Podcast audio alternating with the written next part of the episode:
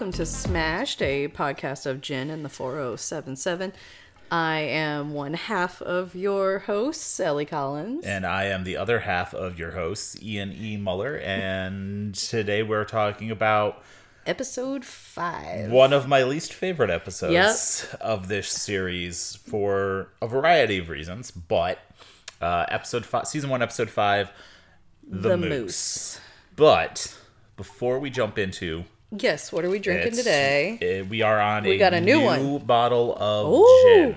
So, uh, today we are breaking out Old Dominick Formula Number 10 gin from the Old Dominick Distillery in Memphis, Tennessee. Ooh, close to us.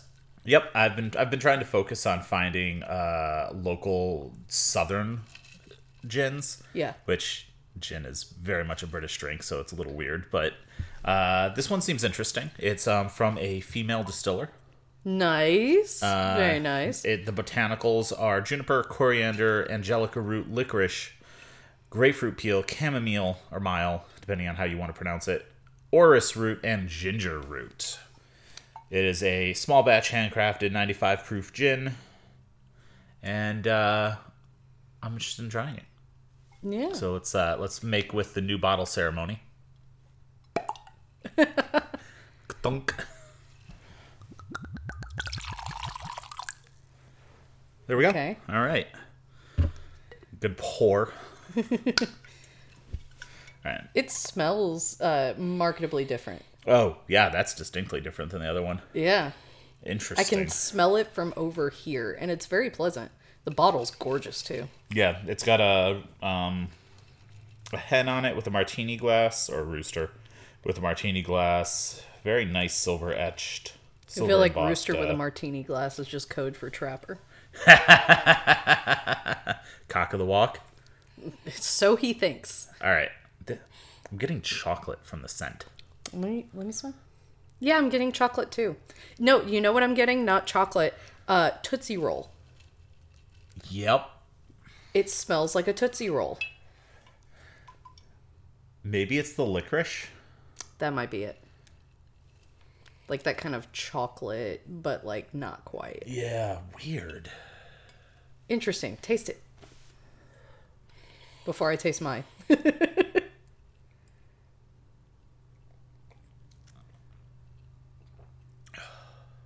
and It's much smoother than the last gin we drank. I, this is really good.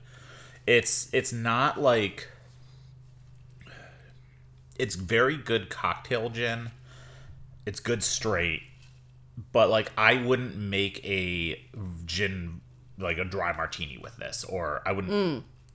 It would be it would be really good for a Negroni, okay. which well I'm then let's gonna see. have to buy Campari at some point and make Negronis for this show because it is my favorite cocktail. Then let's see how it tastes with strawberry. Strawberry daiquiri mix. Oh, that's good. Yeah, it's pretty tasty. That's really good. Yeah. Think, Oh. You know, maybe uh, all these years of me hating gin, I just hadn't found the right one. Maybe. Maybe. Huh. All right. Interesting. So yeah, old Dominick gin. Um I like it. Yeah, I like it too. If you're from Memphis, Tennessee, go check out the distillery. Yeah. But okay, let's talk about an episode I hate. Yep, same. That's actually my first note on this episode is I hate this episode. Me too. Well, no, my first note is ah, starting off with this beautiful look at the wonderful California countryside. Because it does it, it. The opening shot is like a panning shot of a jeep pulling into the 4077 compound. It's the gorgeous backdrop that is actually California. California, not Uijeongbu, Korea. Uh, but then I'm like, mm, racism. I hate this episode.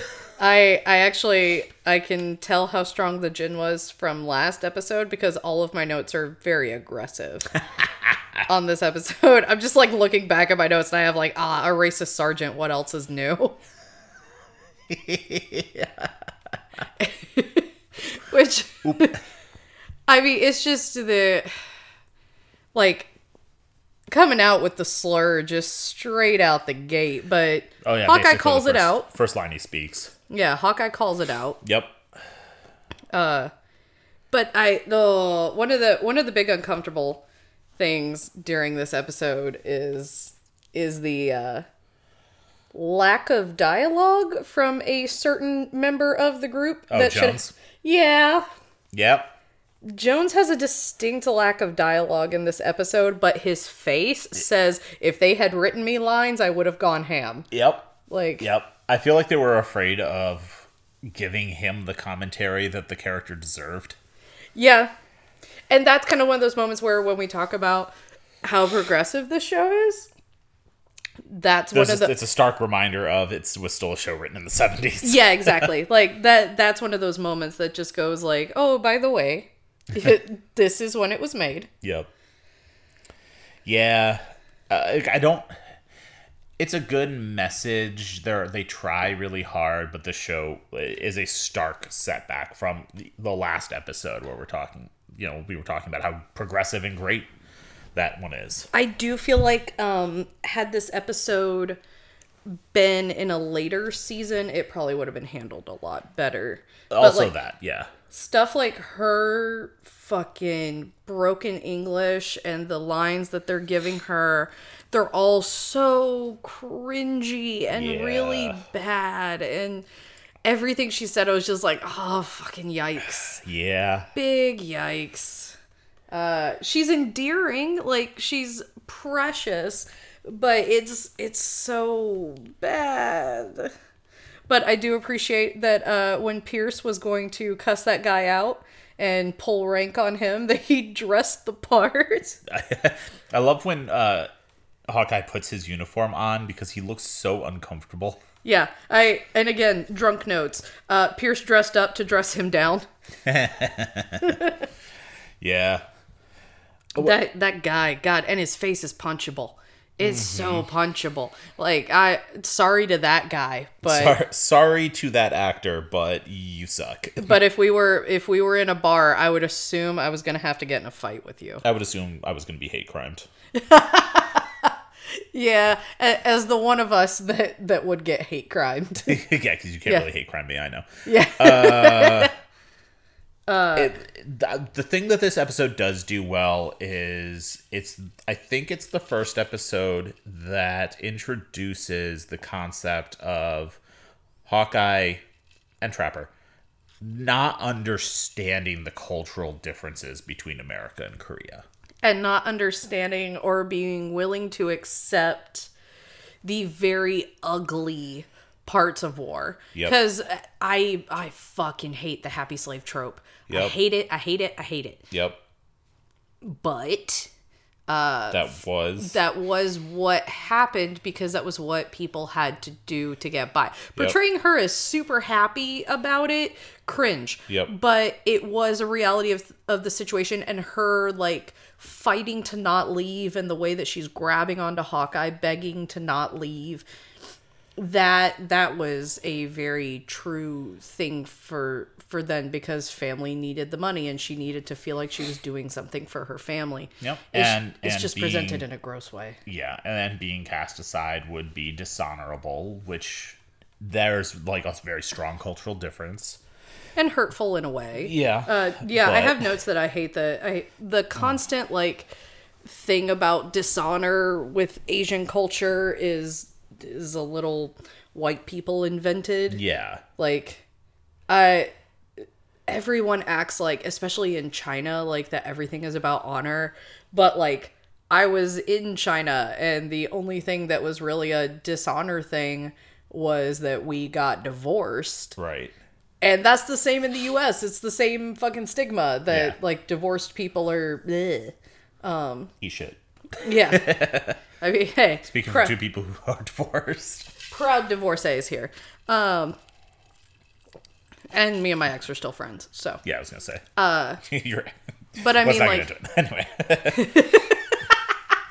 um Not, not that I have a problem with you being friends with him. Just, we, we should As- clarify as- everyone in our household makes fun of me Yes. because my ex is very successful. very successful. He's just Derek Zoolander. Oh no. in a good, in, in the in the In in, the most complimentary way. I can say that. Um, I uh there I have a weird note about this episode. Mm-hmm. At one point the camera angle flips in the tent and it really fucking made me uncomfortable. Was it? It was when um when they're in there um Was it when they're playing poker? I think so where like the door was by the camera instead of being directly across. Yeah. Whereas later in the shows the camera kind of just stays in one spot. It's either like pointed at the door of the swamp or over on like the Frank Charles side, pointing towards the still. Yeah. It's never at. And It's never a complete reverse and I was like where are we right at? Oh, we're in the swamp. Oh, I don't like this. I don't like this camera angle. It's like a dog walking on its hind legs. It was just some. Yeah, because like yeah, they o- they only either show it from those two angles or like specifically from one of the characters' bunks for a reason. I know it's a weird nitpicky thing. I just it was something that stuck out to me. It's like, oh, I hate that. Mine was the weird it, when um they when they win her in the poker game, which is very on brand. Mm. And Baker comes to like drop her off to Hawkeye. The like clearly they set up the camera to be focused on the outdoor shot, but then realized they needed to start the shoot inside. so yeah. it's like slightly out of focus and the exposure is completely wrong. it's like that is they normally light the inside of the swamp. Like, oh, okay, there we go. Yeah. Um I I was super uncomfortable about them lecturing Jones yep. about Yeah. how slavery is wrong. Like oh Yep. my god, it was it was very like you could see the look on his face like can't The- believe these lines are being said right now it it feels okay. like it feels like the second they called cut, Alan Alda went, that made me super uncomfortable. like alan alda just starts apologizing Alan Alda's like, I am so sorry. That that felt wrong. yeah Like, ugh, his face the whole time Mm-hmm. is just like yeah it felt very but it also at the same time felt like every reddit comment section ever like it felt like reddit where a black person is like this is a horrible thing but there's not much we can do about it. And a white person's like no we must fight. Listen you need to get on the ball. And i was just like this is white savior complex. Yeah. Oh hawkeye. I think and I, I just like the line uh ha- she's gonna make him happy like hell and i was like he's happy like hell all right Yeah. Oh, um completely off subject of them. Uh thought it was interesting that Radar was like perving on a lady's legs to the point of distraction when he's so asexual letter later on. he also drinks in this episode again Yeah. he Like- totally he totally drinks uh gin They nerfed. Radar. nerfed radar. Hold on, we have to make radar, you know, like gr- icked out by the thought of like a naked woman. yeah. we need to desexualize this character. Which is weird cuz it it feels like people fell in love with Radar for who he was in the early seasons and then y'all weirdly infantilized him later on Yeah. to the point where sitting on a bench with a pretty girl in the train station was a lot. Like yeah, Ugh. yeah. You know I what thought it was, was interesting. yeah. You know what was very refreshing about this episode? Huh. Frank's not in it. Yeah, Frank was gone in Tokyo. Yep. Also, Father Mulcahy's still absent. Yeah, they they introduced him in the third episode, and then he wasn't in four or five. Yeah. I don't know when he's coming back. I miss you. I mean, Klinger's barely in the show uh, currently too. yeah, he's only but, been in two but I miss Father. Mulcahy. Yeah, I know. I even put in I even put in the show notes for episode three he's your favorite character. Uh but yeah. I, I will say I appreciated the line uh, that she committed a neatness. yep. Uh, how offended they are at the swamp being clean is Yeah. amazing to me. But yeah, no, I like I understand the concept behind this episode. It just I I hate like you said, I hate the happy slave trope. I hate the it, the the fact that Jones does not get lines in this episode. yeah, Bar- he barely speaks 10 li- words. His only lines are in support of what she's doing.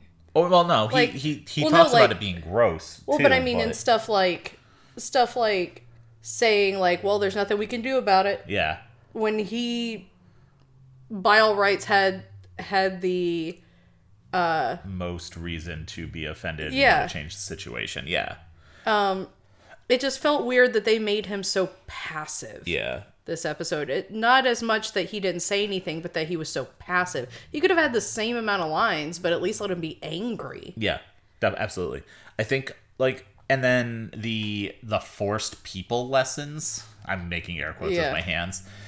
That they give her once they are like, oh, well, we're just gonna get her family to come and get her, pick her up, and take her home. Like that part feels super uncomfortable too. Like Yeah. she, it's like, oh, she doesn't know how to act like. She knows how to act like a person. She's just trying to make you happy. Yeah, she's she's trying to do a good job. She's trying to win your favor. It's not that she doesn't know how to act like a person. Yeah. And that that was kind of uh microaggression territory Yeah, where it showed that like even though they are on the right side of of the end result, they still have their own preconceived notions about her because they view her. We also never get her age though.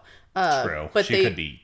Well, her brother is like twelve. Yeah, but she could be like 15. yeah. But they they view her as very stupid and childish Mm-hmm. when she's old enough to do all these tasks and manage really well we Mm-hmm. we get no indication that Blake is anything or not Blake, um whatever the fuck his name was. He's not important.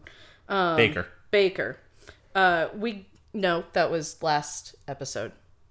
No, that was Sergeant Baker. Yeah, the the guy who owns her. Yeah, Baker. His name's Baker too? Yeah, That's stupid. yeah. Um, but we we never see him like hitting her or abusing her. yeah, he doesn't treat her poorly. he doesn't treat her poorly, But but like we don't get any indication of that. So I so it rings wrong when they treat her like such a little doll. yeah, Like she's clearly holding her own. She's clearly a capable young woman. Mm-hmm. You don't have to give her people lessons. Exactly. It- the constant use of the phrase moose just bleh, yep. bleh. Nah, this is this is. I don't think it's my least favorite episode, but it's up there. And we're only like halfway through our episode right now. this is 15 minutes of we hate it. Yeah, Uh, I don't. Margaret I don't. was Margaret wasn't in this episode either. oh yeah, good point. I just noticed that. She Yeah, you're right. Episode. Mark, yeah, which you, man, later seasons Margaret would have had a lot to say about this episode. Later seasons, later seasons, Margaret would have stormed in there. Oh yeah, she would have not stood for any of this. Later seasons, Margaret would have hired her as a nurse. Yeah.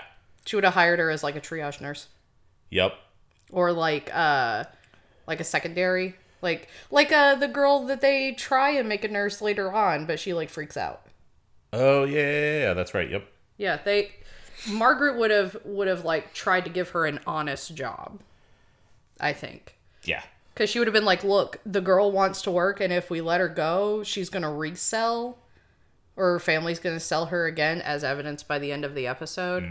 Um The one thing I did like which it's played for laughs, but her little brother being considered the head of the family Uh huh.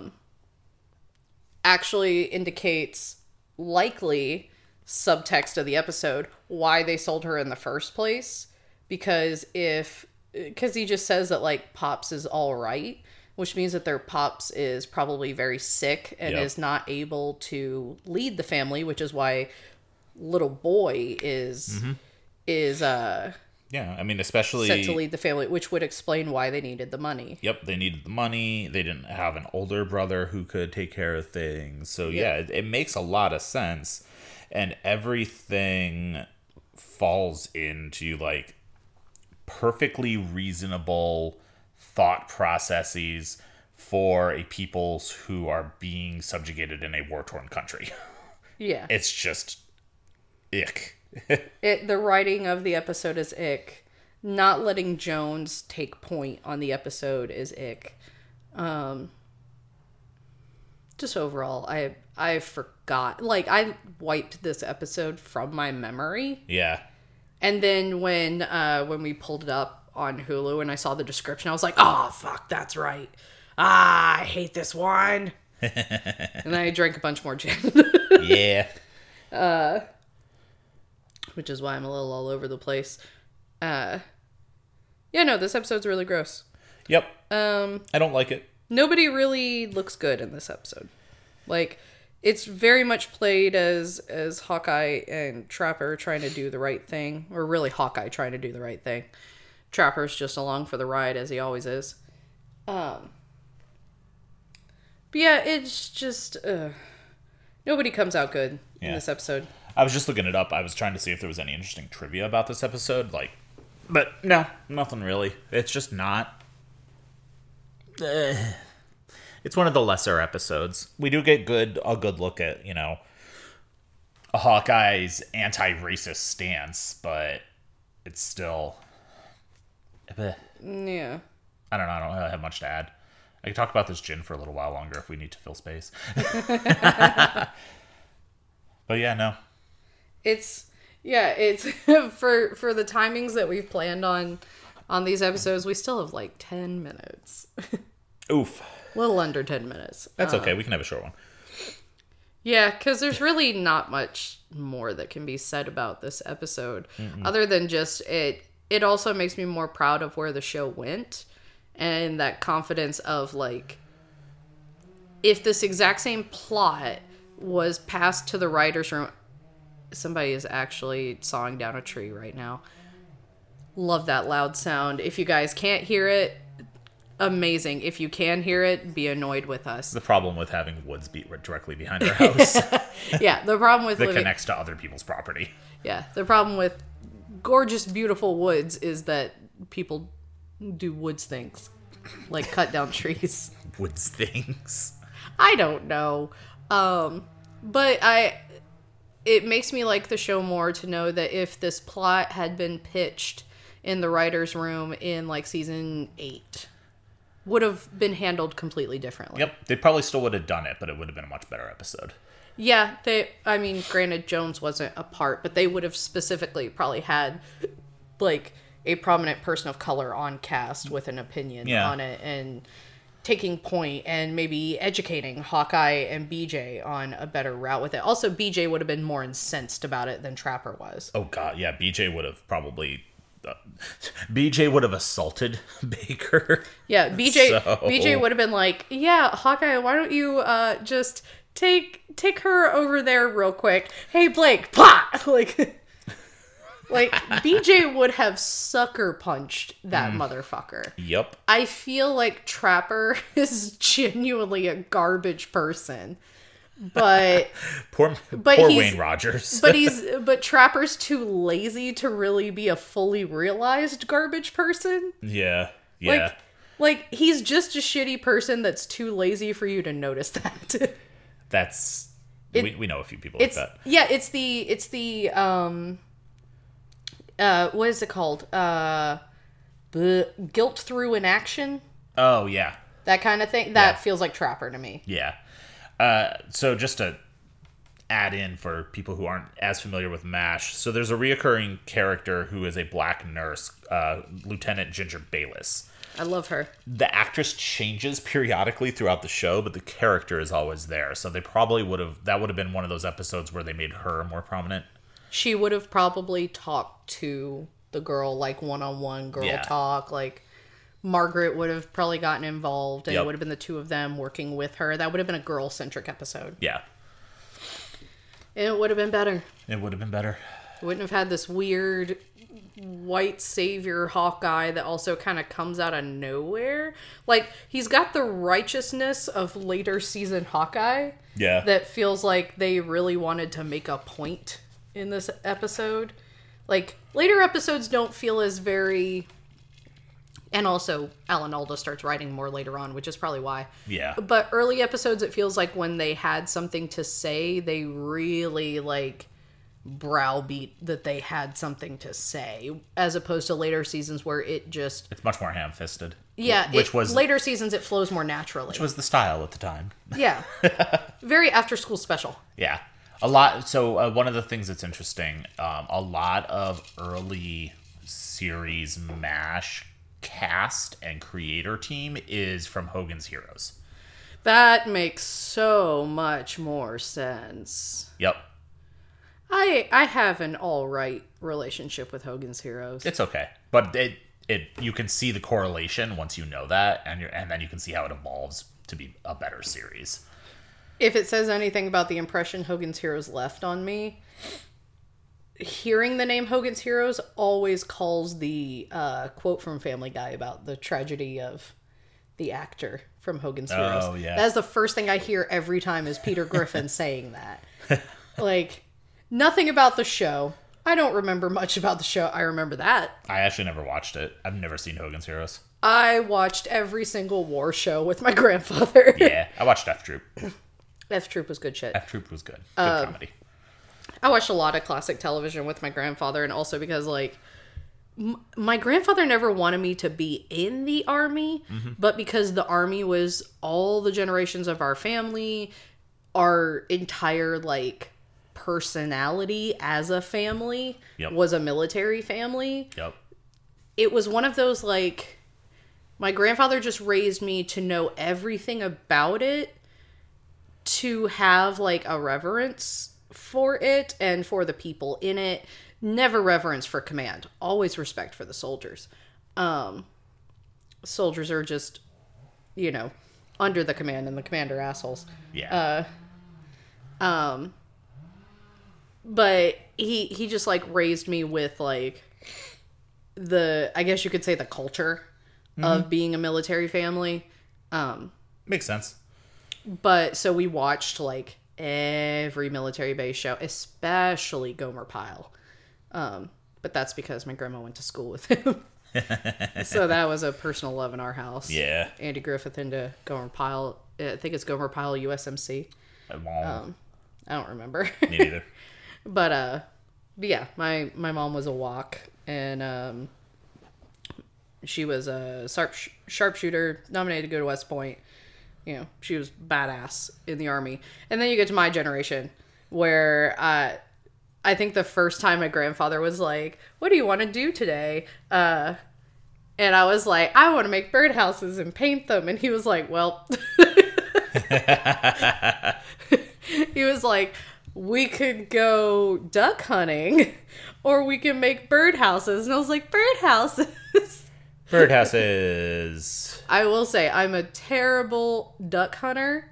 Terrible duck hunter. Great turkey hunter. Yeah.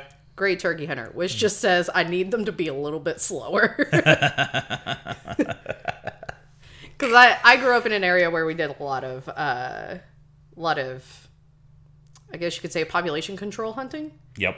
And then we had um, a lot of groups that we could turn the meat to. So like you know you you take your, I guess like limit five turkeys, and then you know you cash out for that, and then you just give the meat to one of the local groups. So yeah, all that to say, very military upbringing for me. So I loved a lot of these shows and I loved what my grandfather would teach me about from these shows. So that's why I see like a lot of episodes like this one and go, that was what happened, but you can address it and talk about it in a less gross way. Yeah. Which ugh. Cuz there there's some episodes in later se- later seasons are not perfect. There's some gross later season episodes. Yeah. Um they No, I mean, usually they usually revolve around Margaret, unfortunately. yeah. Oh, but I do love her. She's my second favorite character. And when I would be a Spitfire as a kid, my grandfather would call me Margaret. Especially when I yelled at him.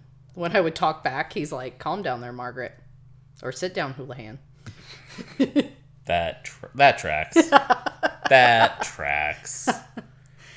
this from my grandfather who could build a rifle in a day mm-hmm.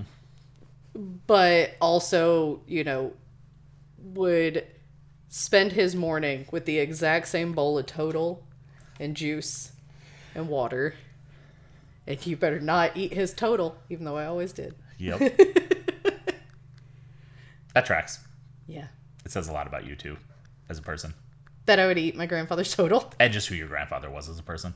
yeah yeah yeah But hey, guess what? We filled the episode. Hey, we did. I I'm gonna wind up, especially the more alcohol I have. Uh, I'm gonna wind up reminiscing about my grandfather a lot because this this was a huge thing for us. You know, just to sit and watch Mash together, Yep. and then usually he'd prank me afterwards by stepping on my ponytail because I would lay on the floor and he would step on my ponytail without telling me, and then be like, "Come on, let's go get ice cream." and then I'd go to sit up and that no wonder your scalp hurts and it's very sensitive. he was a big prankster. Yeah. Uh, so we Mash was important to us, so I'm sure I'm going to reminisce about him a lot more as we go. Acceptable. Acceptable.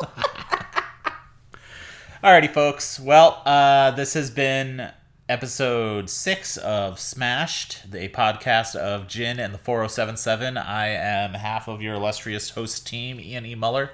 Uh, you can find me online on Twitter at Ravnos, R A V N O S, and uh, I talk about all the other projects that I work on there pretty regularly, so you can learn more about them there.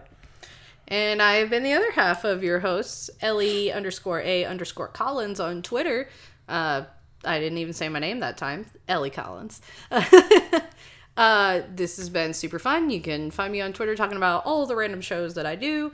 Uh, the gin's hitting, so what do we say? We sign off. We sign off and record the next episode. Heck yeah. all right, bye, y'all. Bye, y'all.